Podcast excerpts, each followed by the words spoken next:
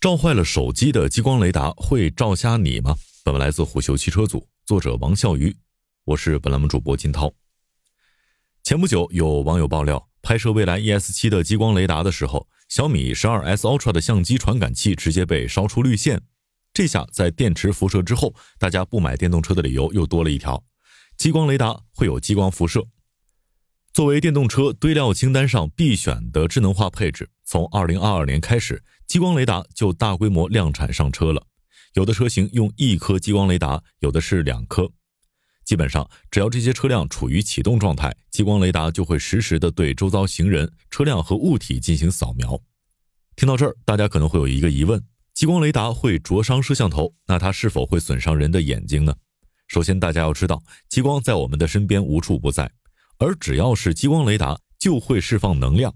目前，大多数智能手机当中都带有波长为九百四十纳米的 VCSEL 模组，用于人脸识别。据不完全统计，我们每天进行密码解锁、刷脸支付等行为，会进行一百次以上的刷脸，每次刷脸都会有将近三万束不可见的红外激光在脸上照射两秒。车载激光雷达的工作原理其实说来也简单。作为一种主动测距方式，激光雷达通过发射激光束，并且探测回波信号，获取目标的位置特征量。激光器发射出的光束打到地面的树木、道路、桥梁和建筑物等障碍物上，反射的部分光波会被激光雷达的接收器接收。由于光速为已知量，那么根据飞行时间原理，可以得到从激光雷达到目标点的距离。与此同时，扫描模块不断将激光束偏转至空间的不同位置，从而实现对空间目标不同位置的测量，以获得三维点云信息，继而得以实现对周围环境的精确重建。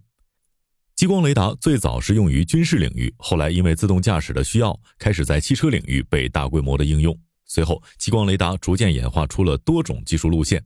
可是，无论采取哪种技术路线，目前的激光雷达都需要向外发射激光束，都存在一定的风险。当然，不能够抛开剂量只谈毒性。激光产品的波长和功率决定了激光对人体不同组织的伤害。国际电工委员会标准依据激光产品的波长、最大输出激光功率或能量，将激光产品分为了几个大的安全等级：一类 EM 类。二类、二 M 类、三 R 类、三 B 类、四类，等级越高，危害程度越高。目前市面上可量产的车载激光雷达产品，实际上都需要满足 Class 一级别的标准。而只要是满足该标准，在产品表面或者产品说明中，就一定能够找到黄底黑字的特殊标识。这个标识就像是一张激光雷达的身份证。理论上，看到这个 Class 一激光产品的黄色标示，就代表着它对于人眼是没有危害的，是合格的。在正常情况下，合格的激光雷达对人眼是没有伤害的。但需要注意的是，满足 Class 一标准的产品也并非百分之百情况下都绝对的安全，因为一旦激光雷达产品的密封外壳出现损伤，很可能会存在辐射逃出的风险。那是否意味着车载激光雷达产品都需要在性能与安全之间做取舍呢？激光雷达的测远能力是激光雷达性能的一个核心衡量指标。探测距离越远，越能够及早的发现前方的险情，留出充足的时间给车辆系统做出决策并且执行。但随着被测物体距离的增加，回波信号的强度会不断下降。如果为了实现更远的探测，简单粗暴的增加激光发射功率，不仅会为系统功耗和散热带来问题，同时也与安全性原则相违背。目前，业内主流的激光雷达产品按发射器的波长来分，主要有九百零五纳米和一千五百五十纳米两种。对于这两种波长谁更安全，业内曾有过激烈的争论。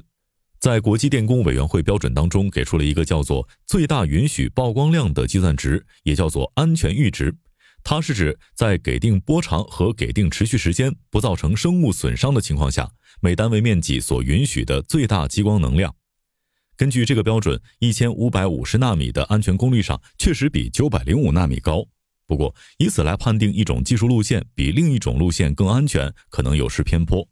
在激光雷达产品的设计过程中，不仅仅需要考虑该波段人眼能够承受的激光阈值，还需要考虑不同波长下环境光噪声、水吸收系数、激光器和探测器成本等问题，从安全、性能以及成本的角度出发进行综合判断。所以，激光雷达的安全和性能并不是完全由波长决定的，而是整体系统设计决定。理想汽车智能驾驶产品总监赵哲伦向虎嗅表示，只有在过量的情况下，两种波长的激光才会对人眼产生危害。然而可以确定的是，两种激光雷达发射功率和释放出来的能量确实有差异。